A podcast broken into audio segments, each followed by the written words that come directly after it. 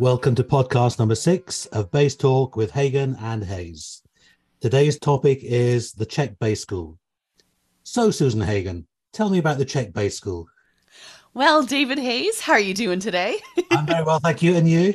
I'm doing well, thank you.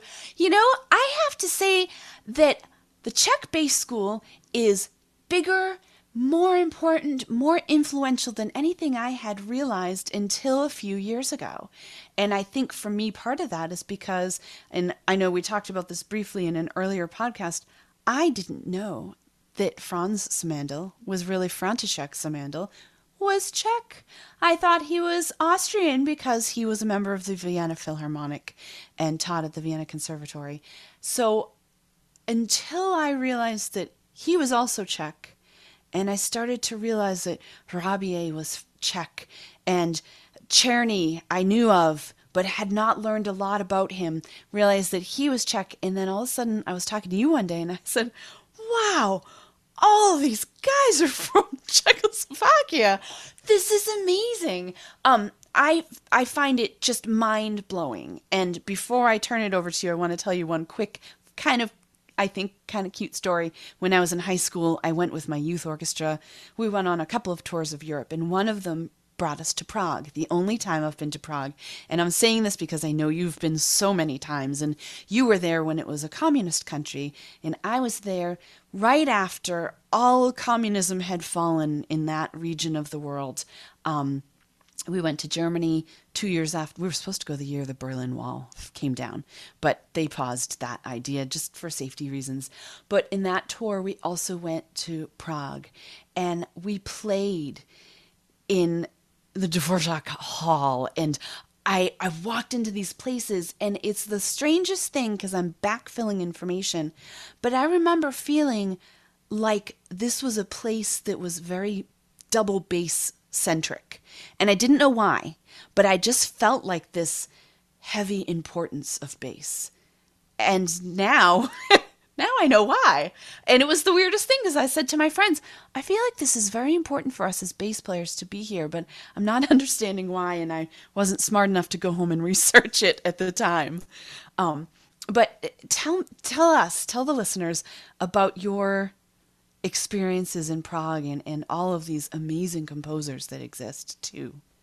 Well, my interest um, began when I was at school with Simandl Method for Bass. It's the only book we had at school. So that was my introduction to Czech. And then when I went to study the Royal College of Music, I played, I think, the first sonata by Míšek. Mm. So suddenly I was starting to to learn a, a little bit about this and I've always been fascinated by repertoire. So I was always in the library, which had a fantastic collection of music. And I went through every box and looking at all the different repertoire. And then I, I tried to buy copies of things which were available. Um, and then I saw an article by Rodney Slatford in one of the ISB magazines. And he'd been to Prague and Bratislava, the uh, Czech and Slovak capitals. And the article was fantastic. It was talking about the Czech bass school and how most of the, the playing we do today emanates from the Czech bass school. And at the bottom of the article, it said, if you, or it said about the music publishing is state run, non profit making. And if you write to these addresses, they'll probably send you free music and recordings. So I, I wrote to Prague and Bratislava, the music information centers there. And the first one back was from Prague. And I had a big pile of Czech music, bass music, and a record. And that was František Pošta, the Grancino bass of František Pošta. So that's and how you got that album. It is. And I, I put the record on it. I, I, met Sarah, my wife, just before that. And I, I put the record on. And within a minute, she said, He's the one. He's the one you to study with.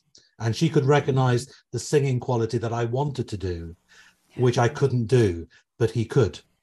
Um, and then from his records, I saw all these different Czech composers. And there was Czerny and there was Kukinka. I think Maštalíš was another one. Uh, and the more I researched it, the more I started to understand how important the Czech school was for all of us. And I, I, I researched quite a lot because this is my passion: is the history the the, the bass and the repertoire and the composers.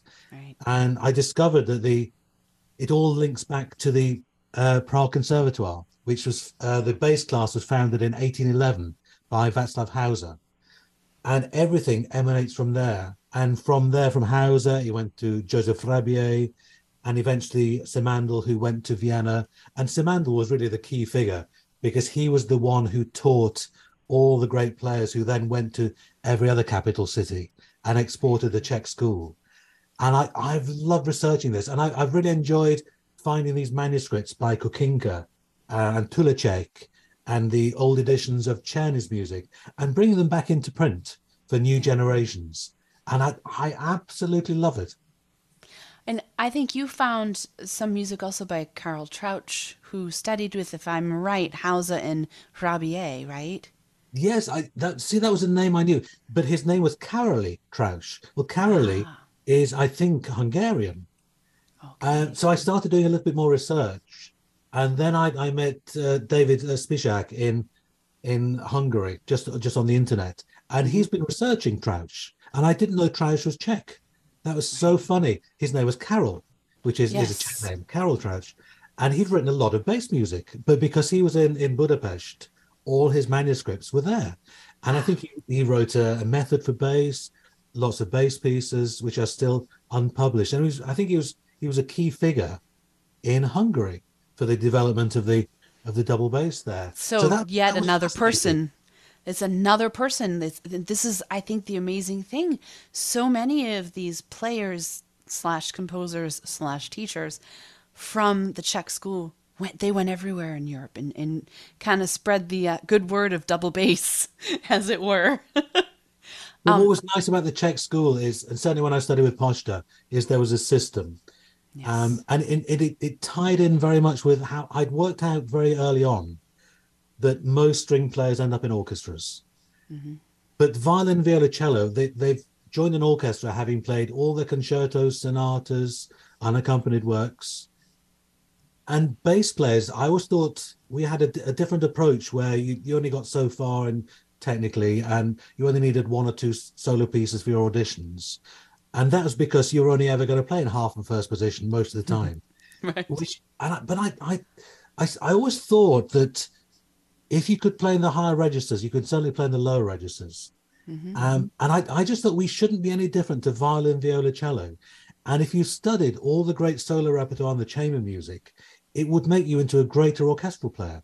Sure. And I've been right because yeah. all the the players today, almost all the all the, the great players, have played as soloist, played in chamber music. They teach as well, yeah. most of them and we're now no different to violin, viola, and cello. And I, th- I think that's really healthy. And that's what I was introduced to, to in Prague with František Pošta. And he had, he, he gave me copies of technical studies by uh, Czerny, which were long out of print, um, but he he still had a few copies. The I think thirty uh, caprices by by Czerny, and it was fantastic just to be introduced to all this repertoire. And, and Posta owned Czerny's bass, which is this famous Grancino bass. Wow. And sometimes I would have lessons on this, this Grancino bass, and I'd be playing Czerny's music on Czerny's bass. and it's so amazing. And Posta was also is much shorter than me, and the, the end pin was fixed because you didn't need an adjustable end pin because he was the only one person who played it. So I was taller than him. So I had to balance this priceless bass on a book of, of piano music, uh, uh, books of piano music. Oh, wow. And I had to keep it upright to keep the balance because if I, if I moved it ever so slightly, oh, all the, the music would, would slip. And I got this priceless bass, and I could I couldn't move. It was so strange. no pressure. no, it was unbelievable. But uh, Posta was amazing because he could pick up any bass like Gary Karr, um, and you just know it's Gary Karr because it's Gary Karr. And Posta was the same.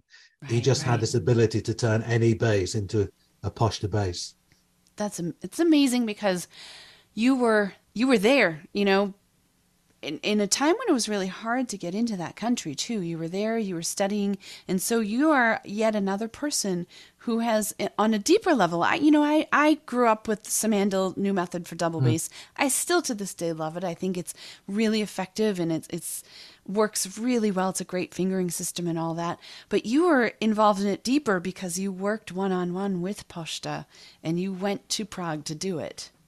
It's interesting how Rodney Slatford was the one who'd written the the article about the Czech Slovak bass school. And then he'd organized the Isle of Man competition. And I went to the second one in 1982. And Pošta was on the jury and gave a recital. So I was able to to meet Pošta. And he said, come and study with me. And that was 1982. But I wasn't good enough to get a scholarship. So we, Sarah and I had to fund it. And it took me four years to, to actually do anything about it. It was also, commun- the Czechoslovakia was still communist rule at that time Right. which made everything was much more difficult. If you go on a holiday, you go through the National Tourist Board, they do everything for you. If you go as a private citizen, you have to to do everything. So we had Mm. to book our flights. We couldn't get a visa until a week before we flew. There's no guarantee you got a visa. Um, so we, we queued up at the, the Czech embassy in London, and it was, it was only something like ten dollars. But we wrote a check. They don't accept checks. You have to pay in cash. No. We didn't have any cash, so we had to go back the next day. So we were one day closer to flying. We still hadn't got our visas. Then we got to Prague, and then we had to change currency um, from sterling into to Czech crowns, and we had to change something like ten pounds a day. We were there, I think, twelve days. Mm. So it was 120 pounds, and but we just couldn't get rid of the money because um, a journey on the tram was was two pence. So Mm. 50 journeys for for a pound. It was it was amazing, really, and we couldn't bring the money back out. The they that was the rule is they they kept the sterling, and then we also had to sign in with the police because we were there privately, and we had to go. And, and I remember Pošta took us to, and he, fortunately his English was really good, so he was able to sort it out for us. Good. But it, it was really strange, and we were told not to take photographs near things and just be careful. And it was a very strange time. But I wouldn't mm. have changed anything because it it was still a, a vibrant city even in 1986. It's just it wasn't open to Europe. Right. Yeah. It's amazing. I mean, and I keep I keep trying to think about the timeline of all of these composers. Like Trauch was a little older than Simandl. Simandl and, and Dvorak were about the same age. They were born within a year of each other. And then Czerny was 20 years or so younger than the two, Simandl and Dvorak. Oh. And many of um, them had studied composition with Dvorak. It's amazing. That makes Isn't it? That makes a Yes. lot of sense because you've you've made a lot of this music available um, through you know the recital music publications between Chimes Music and Jason Heath's Double Bass headquarters, and these are pieces I'd never even heard of, composers I'd never even heard of, and each piece that I look at, I'm like, oh, this is beautiful, and it makes so much sense because they worked with Dvorak, so they had some really great, I think, compositional training.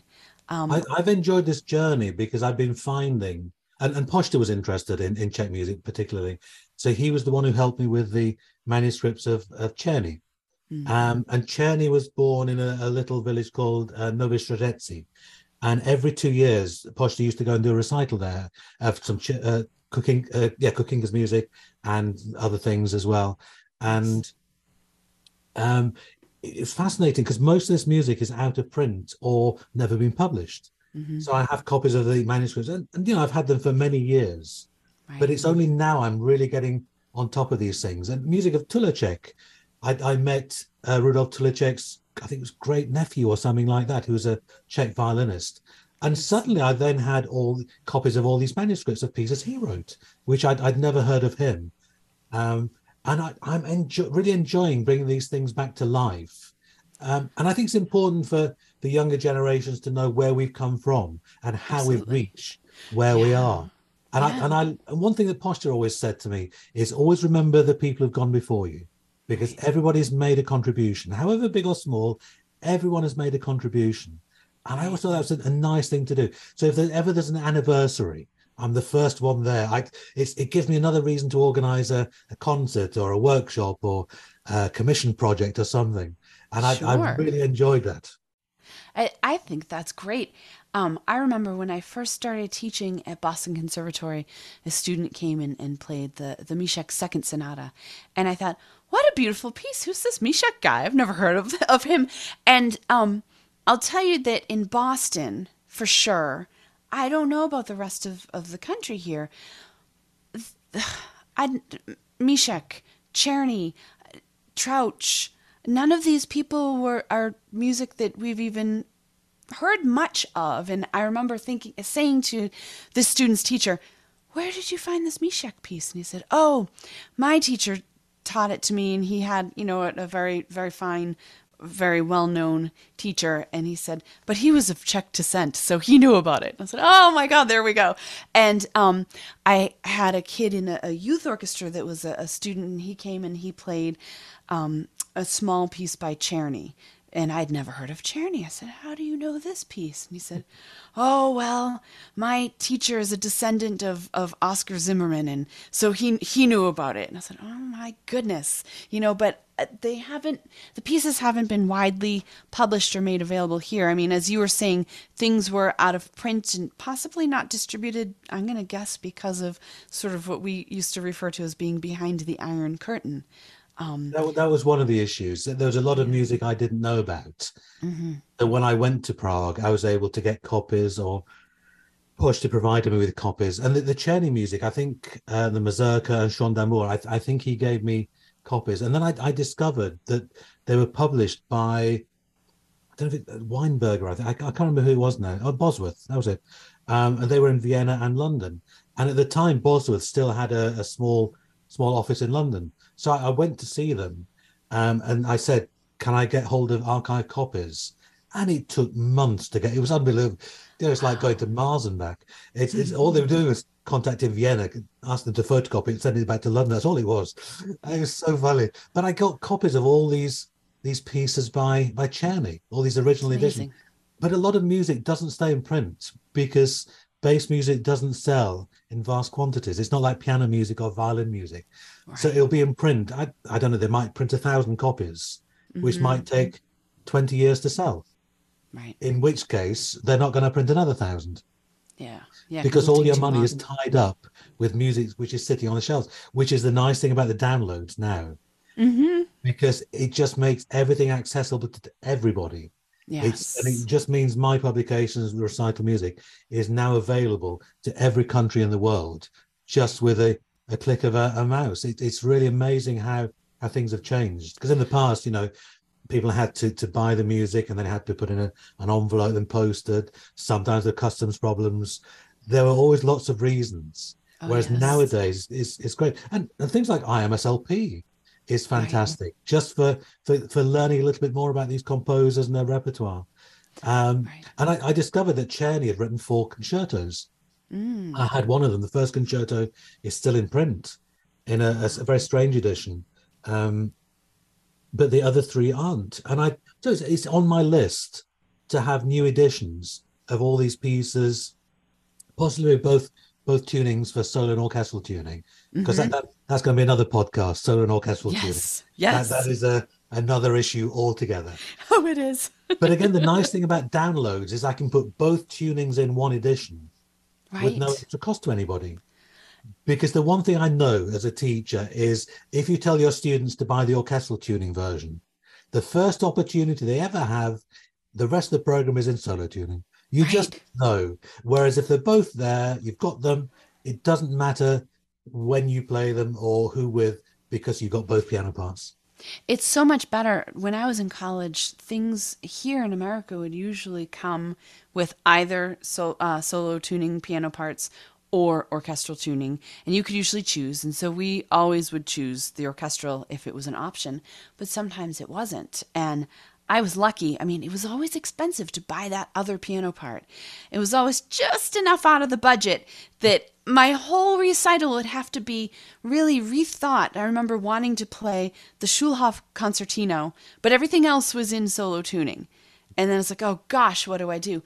I was lucked out because one of my teachers was a beta tester for the program Sibelius, and they were working on scanning in piano parts and recognizing them and then being able to, to transpose them.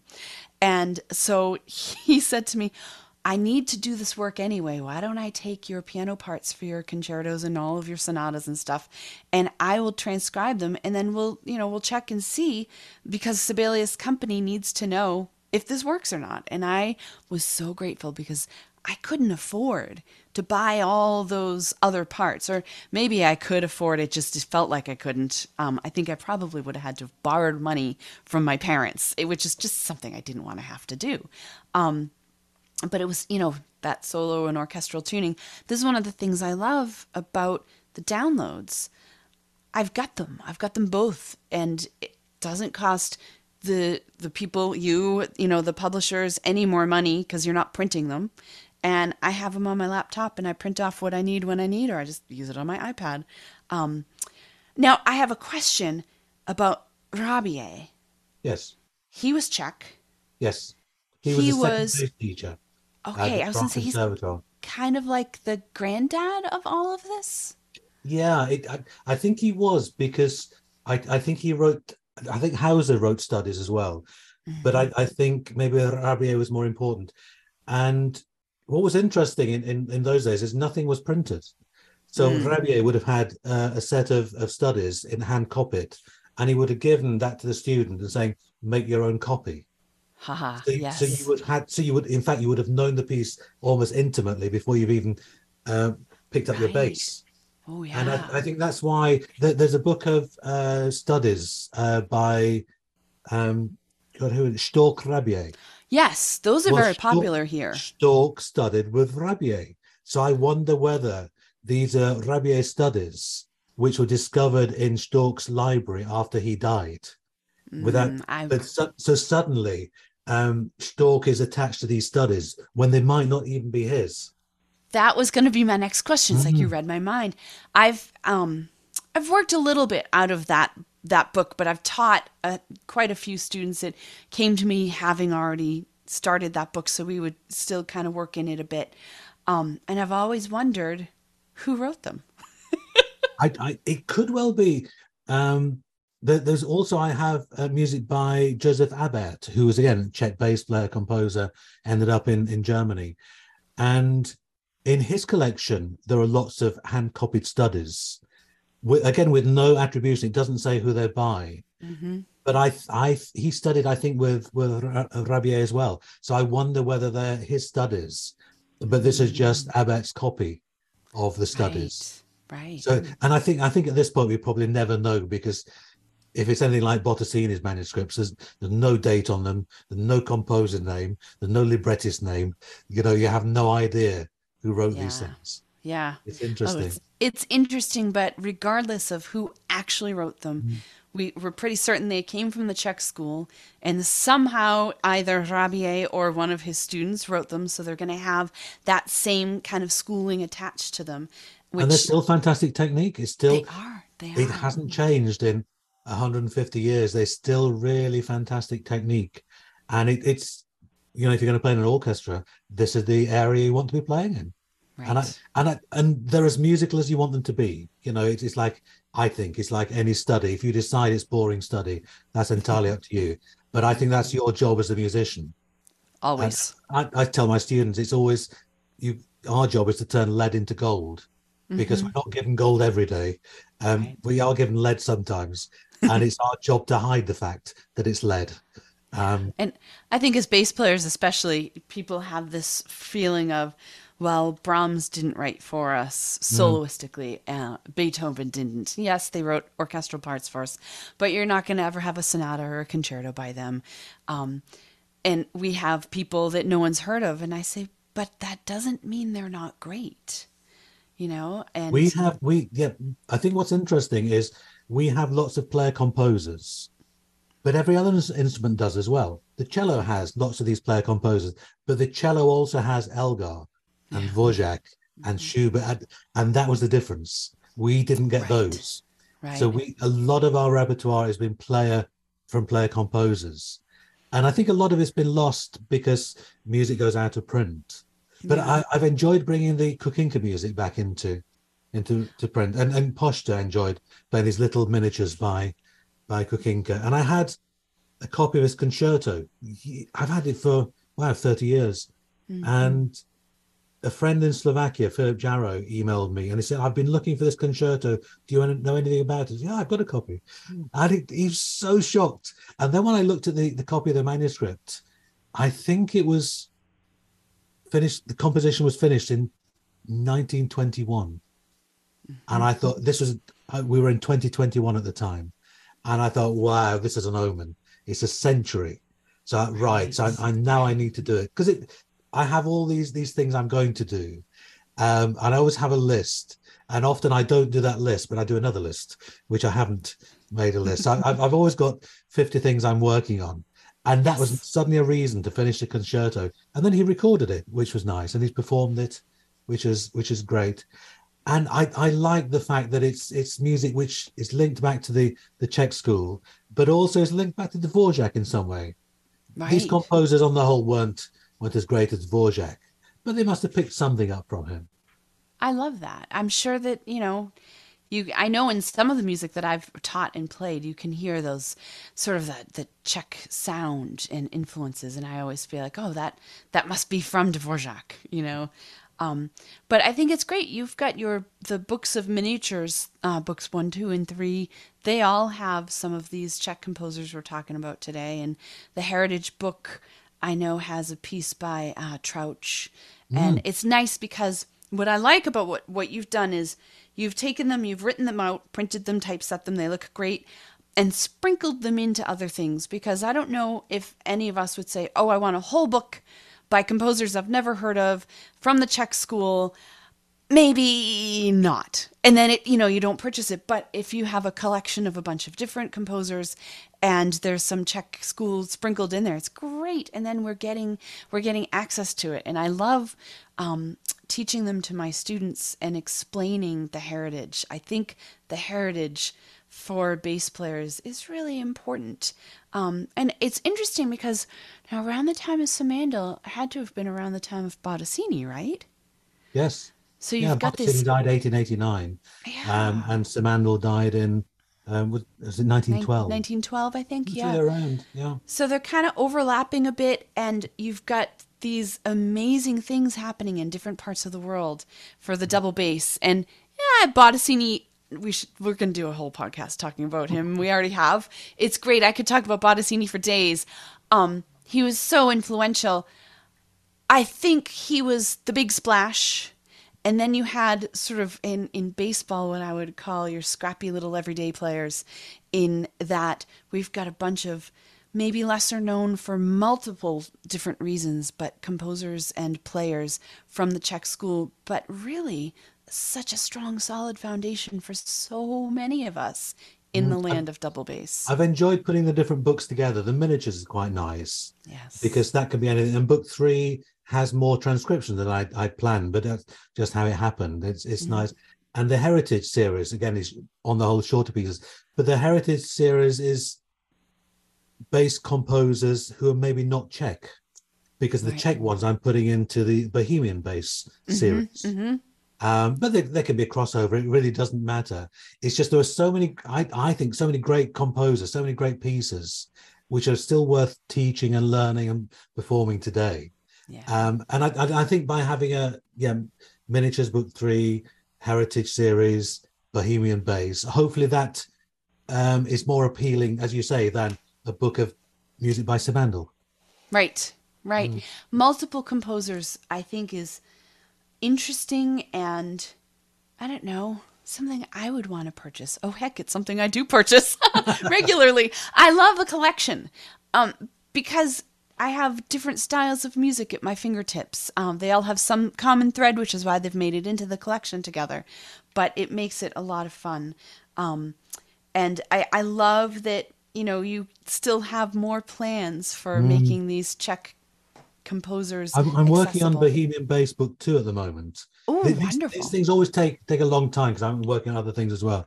And this is nice because it's um, a, a Dumka by Gregora, who was um, another sort of Czech bass player composer, and um, this was in the Savandal series from 1903, I think. It's really really nice little piece. And then I've got a, a fantastic Dumka by Kukinka, and that's never been published. So, and again, I had the manuscript for a long time, so that's going to be in there. I've got a nice little piece by Tulacek called Mhm. Introduction to a Suite. It's a really nice, it's a lovely little piece, very charming, very elegant. Um, and it, and then I've got I think a Wiegenlied by Laska, which ties in nicely with you, which Koussevitzky recorded. Nice. That was in the 1920s, and then probably one other small piece as well. And then you suddenly got five different composers, um, Yeah. and hopefully it, it's interesting enough to, as I say, to, to be able to play and teach and perform. I, Right. th- I think it's, I, I think it's important that this music is is given a new lease of life. I always I always call it giving um kiss kiss of uh what's it called kiss of life um, to all these things. Oh, And yeah. If, if it's meant to survive, it will do. And Right. not, it'll fall by the wayside as things always have. Well, without having it easily accessible, it doesn't have a chance. And you're giving it that opportunity for us to know the pieces and, and give them an opportunity. And um, I now Dumka, it's it's does that mean thought? Is that what the name is? What the word It means? is. I, I thought it was Czech because there's uh, the Dumky Trio by Dvořák. right. But but when I was writing my own Dumka, um, I, I I checked, um, and it's a Ukrainian dance, meaning thought. I think Ah. it's, it's it's quite slow and quite reflective. okay. And there's a a, a Dumka by Czerny, which I played. Again, it's quite slow and relaxed. Um, and yeah, the, I I wrote the the Dumka in the um, Hertl Harold remembered. Yes, that's what made me which think of students played. Yeah. hmm Um, and that was nice. I, I enjoyed. I, I enjoy learning things. I enjoy. There's so much you don't know, and it doesn't matter how much you know. There's always so much more still to learn, Oh yeah. And I think it's part of being a teacher. Is the, the learning process. I enjoy that. I, I love that, you know, you look on a map to see where the Czech Republic is. Mm. There are so many changing borders, changing countries, shared borders. Um, unfortunately, right now, border wars. Uh, those those have happened so many places, and I think though Dumka being a shared word, because you know in that region of the world there are just so many so many places. I have a friend who said to me, he said, "I'm Polish or Russian." Or Ukrainian? Well, it just depends on the year because we were from this one town and it has belonged to so many different countries. Um, you know, that sort of a sort of a situation, and, and I think the language is that way. But I think Prague being the heart of it all for double bass for for so long, it's just it's very exciting, and it makes me want to go back there. And It's nice. We haven't been back. Last time we were there was December 2019, mm, just before the pandemic, and then we're going back in December this year, first time in four That's years. But we've been going since 1986, so it, I've probably been 40 times, maybe more. yeah, Really, it's it's That's it's a country I love more than than anywhere. Really, Yeah. it, it's it's such a beautiful place. And we, it, what's nice is we've kept in contact with Pošta's daughter Jitka, and we always meet for lunch. And we meet in a, a lovely restaurant on the outskirts of Prague where nobody speaks English because only Czech people go there. Uh, Mm-hmm. All the the menus are in Czech, but now you've got Google Translate on your phone. right. So it makes it easier. So fantastic. There, there was something we we went last time we went, and we were there early. So Sarah was going through the menu, um, and it came out as Moravian sparrow. Hmm. What's Moravian sparrow? And it was some kind of meat. It wasn't a bird at all. It was just just called Moravian sparrow for some reason. It was so strange, but it was a beautiful, beautiful meal, and and the, the people so hospitable. And I've just got happy memories of playing Yeah. and teaching. We we played. I I played at the Prague Conservatoire in 2014. That would have been Nice. Pošta's 95th birthday. Oh, sure. And uh, I went out. Jiří Valenta, who's ex Pošta student, played in the the Czech Phil. He organised for me to go there, and I organised for him to come to to England. And we did some Pošta celebrations to remember him and play Czech music. And it, what was so nice is I I played a piece by Czerny, and and Jiří said there were lots of Czech bass players in the audience, and so many of them said I sounded more Czech than he did, which which was very strange. Well, being so close with Pošta, I can see how that would happen because you, you know, you really studied with him intensely. It, it, it, he gave me everything I needed. We went through things very, very quickly. He was uh, he was quite a tough teacher. Although the uh, Teppo Hauta-aho, a great friend, he'd studied there 20 years earlier. He said by the time I knew Pošta, he'd mellowed quite a lot. this is what people say about the But he was tough late- late- teachers. he- yeah, he was late 60s. And uh, and I and I think yeah, in his late sixties, he, he was lovely. He was very, very generous, and he would take me into Prague to meet people. I used to get drunk all the time because we used to change trams, and he would always say, "I know a little bar here," so I'd go and have a little beer, and then we changed trams again, and he said, "I know a little bar here," and I go. so whenever we turned up to meet these important people, I was always drunk. Oh, no. Happy memories. the, the dangers of travel. exactly. But it's so it's great because I feel like you have helped bring all of this world of double bass from Prague to the rest of us. Um, and some of us didn't even know the influences, and some of us did, and now we're learning more more music of, of composers that because it just was not widespread. Now you're able to share the music with all of us, and it's I've really, I've really enjoyed doing it, and it, it's part of my passion is, share, is is promoting the bass repertoire, which is why I commission so many pieces. Yeah. But I love where we come from. I love the fact that all this repertoire exists, and if it takes me a couple of hours, that's just a couple of hours out of my life. That's okay. I, I can do that. Um, and it just remembers Láska and Geisel and Tulacek and Kukinka and Chen, and they gave gave a lot to the bass world. And I think Yeah. we can do the same. And if bass players don't like it, that's okay. They they don't have to like it, but some will. can always move on to the next piece and to the next composer, but at least it's there for us to know about, which is wonderful. Exactly. Exactly. Well, this is great. This is another great chat. I love it. And I want to thank everyone for listening to Bass Talk with Hagen and Heyes. Like and subscribe on our page and to our podcasts. And thank you to our sponsors. We look forward to talking to you all again soon. Bye. Bye bye.